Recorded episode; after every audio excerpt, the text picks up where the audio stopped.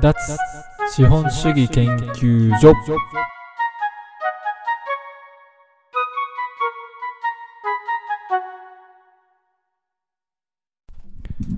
2021年2月9日脱資本主義研究所の守です、まあ、いつもオープニングトークということで最近あったこととか思ってることとかっていうのを話すんですけど結構何を話そうかっていうまあ問題があってラジオとかだとなんかこんなお店行ってきましたとかいうのがよくあるんですけど、まあ別に私はどっかお店に行ったりしないし、うん、なんか買い物行ったりっていうのもほとんどないので、そういう類のものがないんですね。だから、ね、近所のスーパー行くぐらいしかないんで、そこでコロッケが安かったですって言っても何の広がりもないんで話してもしょうがないんですけどうんコロッケね、コロッケの話だったらまあいくらかはできるんですけどコロッケのね何が好きかってまあ味はもちろんなんですけどあのもものによってはというか場所によってはなんかね60円とか80円とかで売ってるじゃないですか。それってこうまさに脱資本主義的値段じゃないですか。儲け出ないでしょそんな値段で。前ねあのスーパーで買ったやつは1個50円でした。いくらね原価が安いって言ったって1個売って数十円の利益ってこれ儲けるためにはやってないでしょうっていうのでなんかそういう立ち位置も好きですねコロッケって。儲けるためにやるもんじゃないでしょう。うん。お肉屋さんのコロッケとかね。あれはなんか副産物的なものらしいですね。お肉屋さんっていらない油が結構出るんでそれでこうコロッケを揚げて出すという。だからその普通の油じゃなくてそのラードを使ってるのでそこら辺のコロッケよりはちょっと美味しいよっていうのでなんかそういう無駄ゴミを出さないためにコロッケにして出すっていうその感じもなんかいいですよね。コロッケ。うん。なんか材料全部入れたら勝手に出来上がる機械とかあれば欲しいですけどね。手作りもいいですけどね。さすがに買った方がいろいろいいかなっていう値段ですよね、うん、別に手作りだから美味しいってこともないし買っても高くつかない手間もかからないいいですねうんというコロッケの話でした。はい。じゃあ、記事の紹介いきましょう。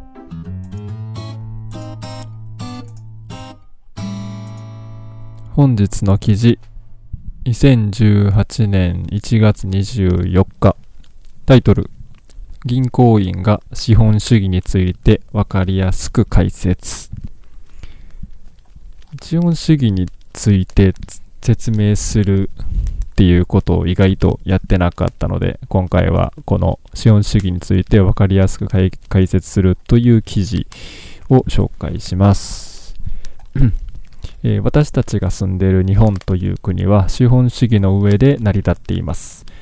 まずは資本主義について比較的分かりやすく説明されていた一文を紹介します。生産手段を資本として私有する資本家が自己の労働力以外に売るものを持たない労働者から労働力を商品として買いそれを上回る価値を持つ商品を生産して利潤を得る経済構造というのが一応資本主義についての説明ですねちょっと一回聞いただけだと分かったような分からないようなっていう感じなんですけれども、まあ、砕けて言うと、資本主義社会っていうのは、えー、お金があるところにお金が集まってくるっていう社会です。逆に言うと、お金がないところにはお金は集まってこない仕組みになってます。つまり、お金持ちにはどんどんお金が集まってくるので、労働しなくてよい。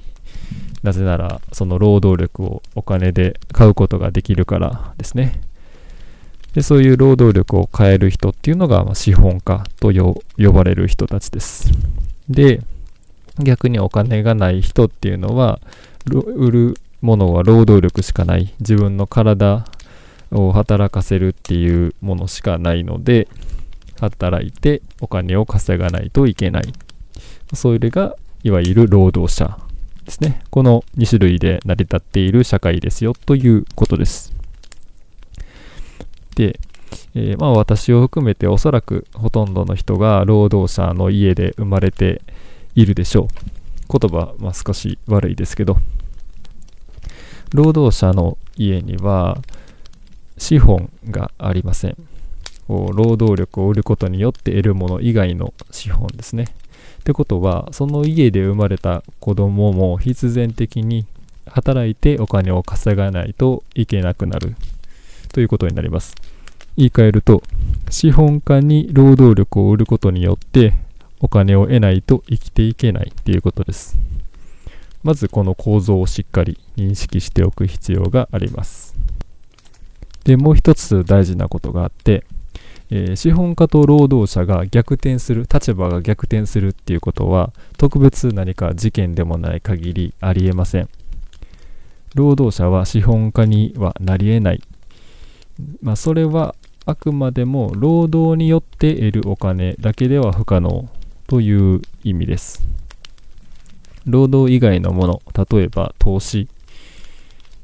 労働力を売ることによって得たお金の一部で株を買うとします。すると、企業の一部を所有することになるので、その企業で働く労働者が稼いだ売上の一部を労働なしに受け取ることができます。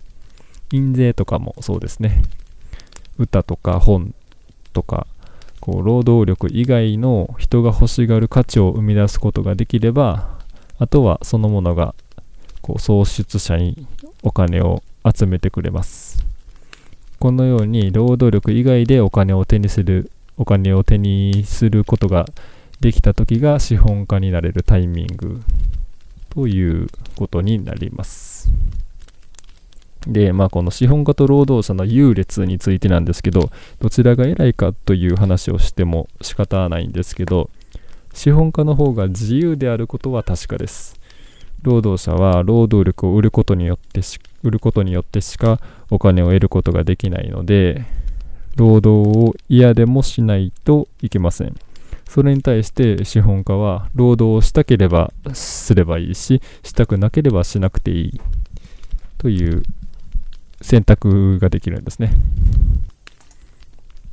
資本主義社会は労働者が存在してなければ成り立ちません。なので、日本社会では労働者になるのが一番簡単なようにできてます。学校は当然のように将来何の仕事をするかという話をしますよね。つまりどの、どういう労働者になるかっていう話を子どもたちにする、そういう教育をするっていうことですね。税制とかも労働者が何も考えなくてもいいような仕組みになってます。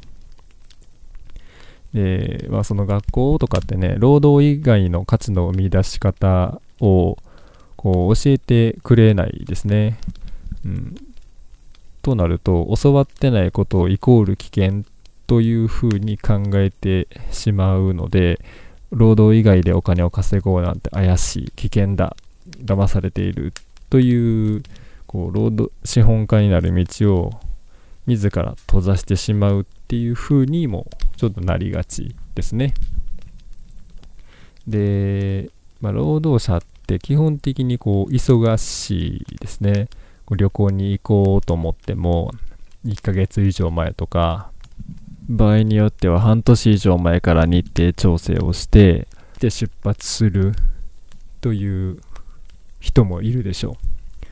こんな状況でね資本家になろうと考える余裕もないですね。なので大半が労働者として一生を過ごすことになる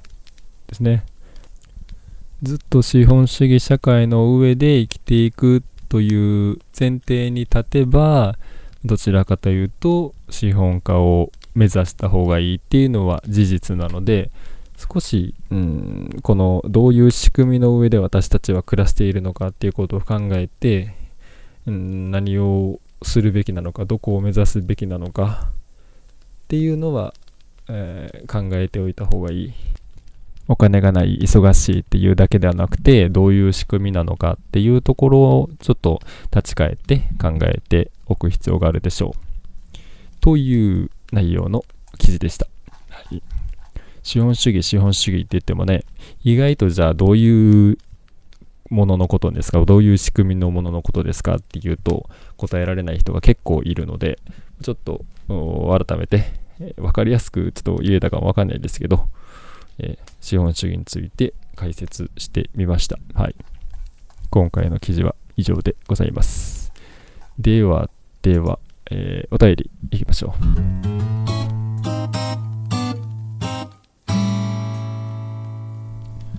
本日のお便りは、え、セミリタイアしたいさん、40代男性です。えっ、ー、と、無人島に何か一つ持っていくとしたら何を持っていきますかというお便りです。はい。あるあるの質問ですね。ベタな質問ですね。うん。これ、まあ結構性格が出るとか言いますけど、なんやかんやでね、結局、なんか、ナイフとかロープとかなんかそういうものに落ち着いて、意外と、こう、面白そうな質問の割に答えは結構普通のものにまとまりがち話がいまいち広がらないっていうイメージがありますけど。うん。ね。私ならどうするか、これ結構ね、うん、そもそもなんか違うんじゃないかって思ってることがあって、基本的にみんな、こう、生き残ることを目的に考えるんですよね。ナイフとかロープとか、こう、食べ物を得るためとか、なんか道具を作るためとか、ね、生き残るためにどうするかっていうので、ライターとかね、考えるんですけど、なんか、それってどうなのって思うんですね。生き残ってどうするのっていう、何を目指して生き残ろうとしてるのかっていつも思ってるんですけど、私はどっちかというと、別にね、長く生きてても、ね、無人島でしょう。そんなになんか意味があるのかなと思って、まあ、助かる前提で言ってるのかもしれないですけど、なんか、どうせなら、こう、暇つぶしできるものを持っていった方がいいんじゃないかなっていつも思うんですけど、なので、うーん、まあ、電気使うものだとダメなんで、なんか、昔からある遊び道具とかがいいんじゃないですかね。何がいいですかね？うーん。けん玉とかですかね。あれは結構遊べますよね。技とか無限にありますからね。自分で作れるし。全然自分できないんで、まずできるようになるまでに結構時間がかかるし、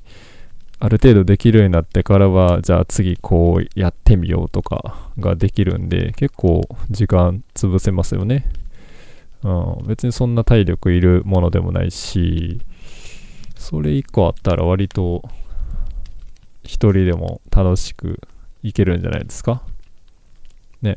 まあ、場合によっては、あの、武器にもなるでしょう。なんか獣が来た時にね、あの、弾を振り回せば割と万能なんじゃないですか？けん玉。うん。まあ、なんでもいいんですけどね。遊び道具です、とりあえず。何か、将棋、将棋とか、まあ一人、まあ一人でもできるでしょ。うん。あれもね、ほぼほぼ無限にできるんじゃないですか？ルールさえ知ってれば。うん、まあなんか駒なくしそうですけど、うん、やっぱけん玉かな。うん、なんかハイハイパーヨーヨーとかでもいいですけどね。あれも結構楽しいですよ。ベアリングはね、なんか気持ちいいストレス解消になりそうな感じがするんで、あれもまあ武器になるでしょう。うん、まあ、紐切れたら終わりか。ハイパーヨーヨーね。けん玉ならまあ、なんか適当な紐っぽいもの見つけてこれば直せますけど、ヨーヨー結構繊細なんでね、そこら辺にある紐じゃ無理かな。うん、やっぱけん玉かな。あだから、生き残るためっていう前提だと、あんまり面白い回答にならないんで、うん、楽しく過ごすためっていうところをに置いて考えると、けん けん玉っていう結論です。うん、食べ物、どうせならこう食べられるなんか素材でできてるけん玉とかなしですかね、そんな。うん、なんかこう硬いやつ。か、かつお節とか、ね、削る前のやつ。あれでできたけん玉とかいいんじゃないですか。ちょっとね、お腹すいたらこう、かじってみるみたいな。おっきめのかじっても多少大丈夫な大きめの鰹節でできたけん玉っていう答えでどうでしょうか。将棋の駒の方が食べやすいかな。まあ 食べたらダメか。うんまあじゃあけん玉ではい。っていうまあ多分ねこれリアルでというか現実で披露することはないでしょうけどねなんか、意味不明な答えになりましたけど、うん、まあでも、なんか、いいですよね。無人島を何持っていくかっていう、ちょっとこう、それこそ脱資本主義じゃないですか。お金がない世界なので、そこで何をするのか、どこを目指すのかっていうことを考えるっていうのは、割とあの面白いですね。うん。いろんな人の聞いてみたいですけどね。まああんまり、うん、面白くないでしょうね。聞いても。なんか、うん、はいはいって感じの答えが多い、多そうなので。うん。まあ今回は、あえてのね、あの、変化球というか、で返してみましたけど、うん、半分、半分冗談ですよ。普通にね、ナイフとかの方がいいでしょ。うん。現実問題。だって、作れますからね、けん玉も頑張れば。作るまでが結構楽しいんじゃないですか。木からナイフでけん玉作るとかね。うん。まあ、普通にナイフの方がいいという結論です。はい。はい。まあ、何の話かわからないですけど、今回はこの辺りで終わりましょうか。はい、2021年2月9日。脱資本主義研究所を守るでした。さよなら。